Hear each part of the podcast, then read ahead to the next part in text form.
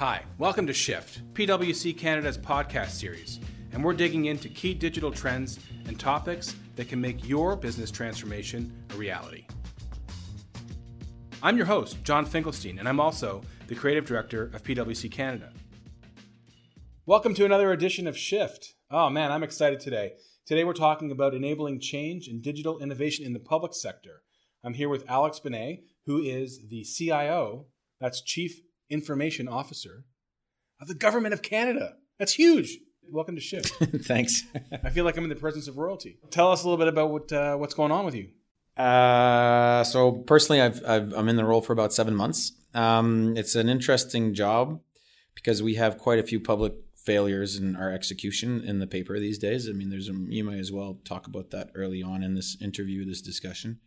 Uh, that's resulted in people not getting paid or not deploying email systems or so on one hand we've got these terrible things going on and on the other end there's an entire wind of change kind of thing going on where we could look at executing differently where there's an appetite to do procurement differently that we've done hire people differently and there's like realization i think unfortunately through well winston churchill you know never waste a good crisis that uh, maybe it's time to do something a little bit different so so yeah it's, it's a bit of a world of polar extremes a little bit, if you will, for us and for me personally in the last seven months. But there's a huge, huge appetite to do things differently in the public sector, in Ottawa, and the federal government. I, I, that I could certainly attest to.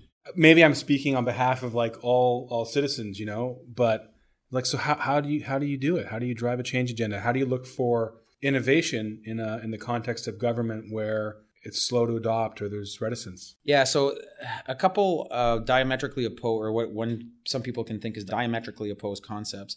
We need our plan for us is to add way more discipline. That doesn't mean bureaucracy. It doesn't mean layers. It just means we have 400 case management systems, for example, in the government of Canada. Uh, that's about an average of nine per department. If we think we have consistent service standards by having nine different case systems per department, that's probably you know a falsehood that we're creating for ourselves. Um, so we got to get way more disciplined on how we choose our technologies, how quickly we deploy them, how you know it's okay to not uh, take five years to make the perfect decision, but make a decision and iterate. That's a discipline. On the other hand, we got to get more way more agile on how we do things, and that means hiring people within you know a, an acceptable amount of time frame because it could take up to a year to hire people. Um, you know, it means using more open source solutions, maybe less proprietary technologies. Other governments have made a big shift towards that we haven't yet. We're we're about to like policy wise. Uh, we will be looking at open source standards for web technologies. We have 17,000 people we have to enable to use different kinds of technologies to work on different kinds of projects. The world's way more collaborative, more open innovation ecosystem, and we still do very linear and closed. That's the fundamental shift that has to happen. So there's you know there's the discipline side of it that will permit us to be a little bit more agile in how we execute. Um, and it means fundamentally changing how we do government. Like the reason I took the job is because of that. Um, we try to promote working in the open for all of our staff, uh, which means talk about what you're working on. Don't spend three years developing a policy behind closed doors and then ta-da, because you've probably missed the market, the pace of change at which things are moving right now. You know, so it also means that traditional areas that have never had to deal with tech in the government, who still see technology as a back office enabling function, haven't quite realized that there has not been a new business in the world in the last few years that's not digital by design and nature. Uh, so our policies are not just about just policies.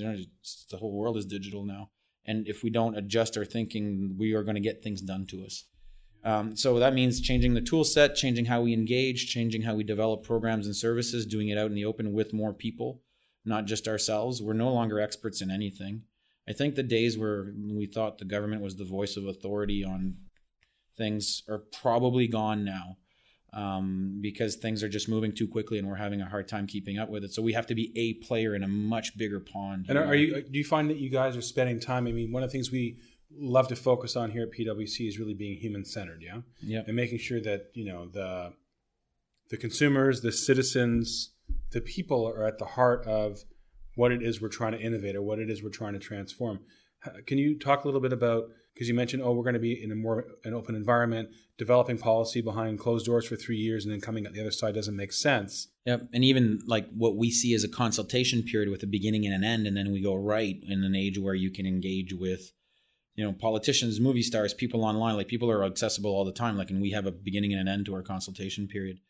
Um, but like no, so uh, there's definitely for us a need to um, move to, I think, a, a more collaborative space overall. I think it's an exciting time. I think we get to a place where we're able to do more with less. And, and I want to make the distinction between a digital government is a different way of working versus digitizing government and the way it exists as well. That's an important um, delineation to make. That's really cool. Talk to me a little bit more about the difference between digitizing government and being a digital government. Yeah. So governments around the world, I had the pleasure of being at OpenText for about five years, where I was run, you know, lucky enough to run through a whole bunch of different e-government projects around the world. And and at that time, we were trying to, it was all about let's digitize the process. Um, so a lot of processing technology, a lot of infrastructure technology, um, which was linear A to B to C to D, move this thing and uh, turn it into a bits and a byte and then move it quickly, you know that doesn't change the process. That just makes the process faster, which in itself is a noble cause. Um, but in today's interconnected society, where Internet of Things is becoming a reality, where we're talking about billions upon billions of devices, where um, the voices of the crowd are astronomically more powerful than trying to sit at your desk to write a research thesis paper. Like the model has shifted, right? So um, a digital government is one where your content's available by default. So unless it's personal or private or national security, that it's released to the public so everybody can see it. You're working out in the open. And the reason for that is if you're a researcher, for example, you have no idea in other countries what people are working on. The internet is a very powerful and vast place.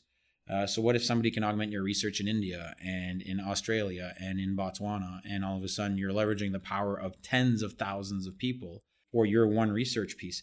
The other facet of that is I would say the government wastes 99% of its capital, uh, which is content and information and data that never gets released.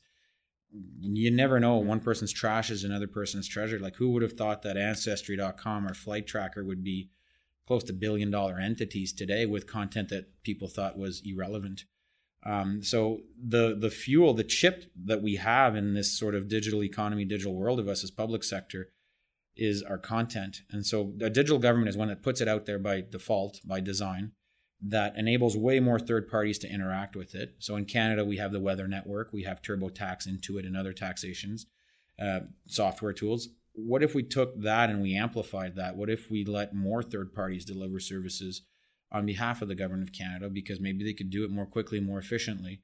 It doesn't mean that we don't offer the service. CRA still offers a tax service, they always will, but they've created an ecosystem for themselves so a digital government is a service that's anywhere on any device, on any platform. Why can't Expedia.ca renew your passport for you? When you book your trip, it tells you your passport's expired. I'm sure Expedia.ca doesn't like losing a sale because you got to go spend a month renewing your passport and then you may not go back there. So if you're booking your trip off Expedia.ca and it tells you your passport's about to expire, we have the technologies to authenticate now. Why couldn't it renew your passport for you? It's a wicked idea. Right? And and then why can't you do it from your car or your watch? Or anywhere else. Like we have to become ubiquitous as government. We have to make sure people don't even know we're there in a lot of cases because it's a little bit presumptuous of us to think that in a digital world where you're used to getting things on your phone and your watch, that we are going to make you come to us. It's actually very pompous in a way. Um, we have to find a way to get to where people are, and that is increasingly online. So, very different way of de- developing policies out in the open with people and engaging very different way of developing services with others. Uh, we've just launched an agile procurement for the first time federally, where we bought a tech thing in two months, but we didn't put out all our requirements and prescribe the solution. We just said, here's the challenge. You guys are expert. Help us. So you get to co-create with people way more, and you get to be taken to places that are way more innovative, as opposed to you spending three years talking to vendors that'll tell you what your solution is based on their product. You're actually telling the world, here's my problem um, X Prize has shown that they can do some really cool stuff. We've launched that for the first time. So it's just changing how you do government. It's not digitizing an old process for a paper environment that was designed pre car. It's literally doing things different based on how things are done today. I think that's a, a total, you know, beacon of. I wish more people were thinking the way you were thinking about how to change the environment or, the model that you're working on. Because I think, you know, we deal with a lot of big organizations, right? Um, obviously, not as large and, in a scale as government, but you get into it's so easy to say we can't do that. That's not possible. That'll take too long. We don't have the the resources or the whatever. And you just turn the whole thing on its end and go, I love that. It's like this is our problem. And go out to experts, whether it's through co-creation or collaboration and go, what's yep. the best way to do this? Like if you look at artificial intelligence, the federal government's invested hundreds of millions in the last budget in AI. If we do things the traditional way that we've done pre-digital, we will spend three, four because we want to do AI stuff in government. We have to. I think it's part of ensuring our survival as a as a service provider, as a policy center for the country, as a whole bunch of things. If we were to do it the traditional way, we'd spend three years trying to define requirements. Whereas in me going out to the market and saying, here is the things that we're considering that are issues, I may get a university responding to me. I, I may get the province of Ontario responding. Like, why why am I limiting it to vendors? Like, if you really think about it, right? I mean, a story I like to tell is NASA spent 20, 30 years trying to predict solar flares, right? And spent millions of dollars, best scientists all the time, you know, trying to predict solar flares. We all agree if we're in a plane ride and solar flare happens, it's not a fun day for you. Um, so couldn't do it, couldn't predict it to a level of accuracy that they were looking for. They released all the content. A couple of weeks later, a retired uh, professor, a retired uh, radio operator from Massachusetts predicted was able to use the data, developed a model that predicted solar flares up to 85% accuracy. So it's not that they wasted tens of millions of dollars trying to do it. It's that they were able to leverage that body of knowledge and that data, and somebody somewhere that they didn't pay was able to figure it out. I mean, that's the value government needs to bring, I think, moving forward. I don't think there's a piece of public science that should be done behind closed doors or firewalls moving forward. Uh, other countries are moving towards that. The EU is looking to make it law. Um, you know, Estonia is a model that uh, a country that has transcended the physical realm. So you could be an e-citizen of Estonia and never set foot in the country. You can launch your business in Estonia and never set foot in the country. They're looking at uh, cryptocurrency as their new national currency. Like they have elevated themselves from the physical. And and the funny part of that is because we're the government of Canada, we used to think that small couldn't deal with the government of Canada. We're too big. We need big companies to deal with us, right?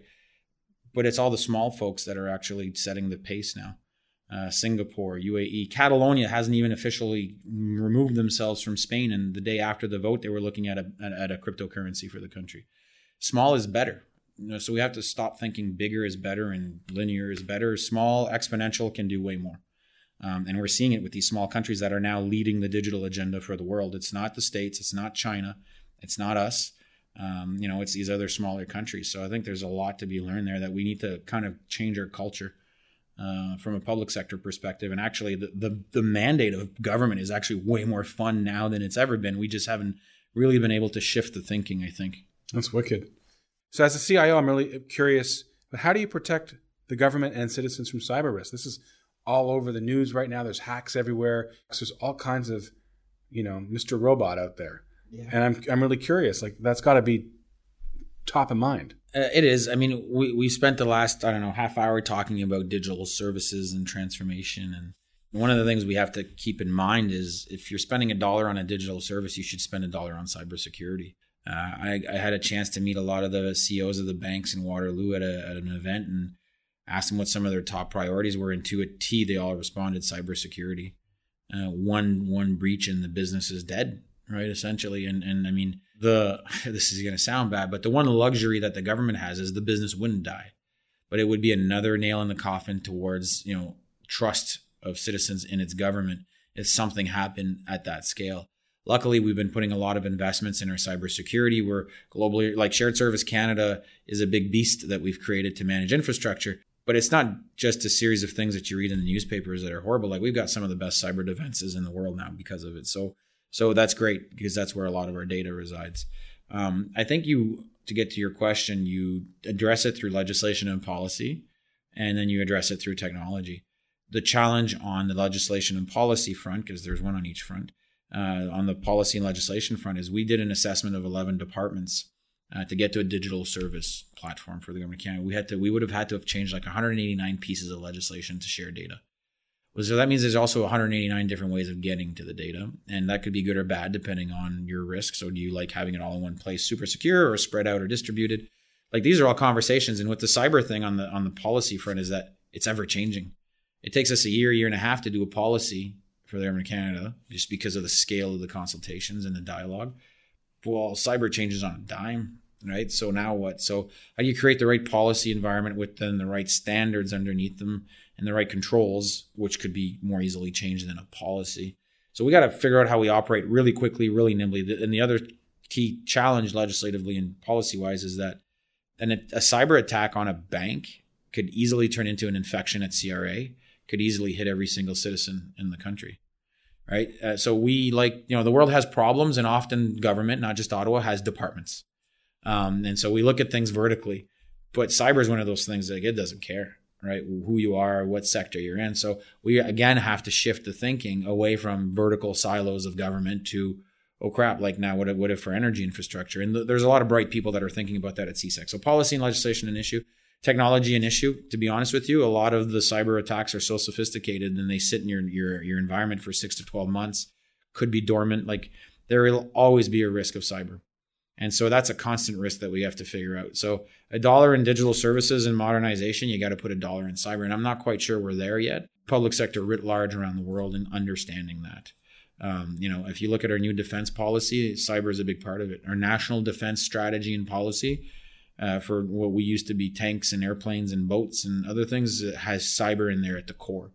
Uh, so like things have really shifted, right? So this is something that in the next two to five years is just going to continue taking a, a boatload of importance. Yeah, kind of has to. I mean, especially as things become more digital and 100%, more yeah. ubiquitous and IoT and all these things. It's like, yeah, it's probably a dollar for services, two dollars for perhaps for yeah. cybersecurity. Alex, thank you so much for uh, for taking time to talk about this stuff. It's, it's, super interesting, and I think it's on everybody's mind. Not only how is the government going to evolve, how is it going to modernize, how are we going to be secure, how do we deliver services more and not only more transparently, but more. I'll use the word omni-channel. It's not really the right word, but you know, to be ubiquitous. And I think that's. Really- I want the world to forget that we are there, and and some people will take that very negatively.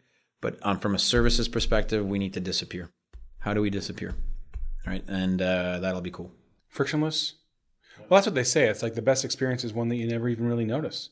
I mean, it's a pretty crappy job to aspire to disappear to as your ultimate goal. But I mean, if you wanted to look at it that way, but that would mean that we have gotten to a state where we are having maximum impact on Canadians' lives for minimal, you know, like with minimal friction. One inch punch. Yep.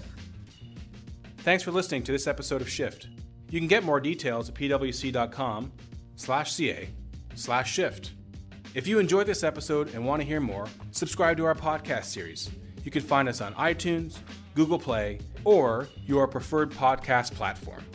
Just so you know, this podcast has been prepared by PricewaterhouseCoopers LLP, an Ontario limited liability partnership for general guidance on matters of interest only, and does not constitute professional advice. Until next time.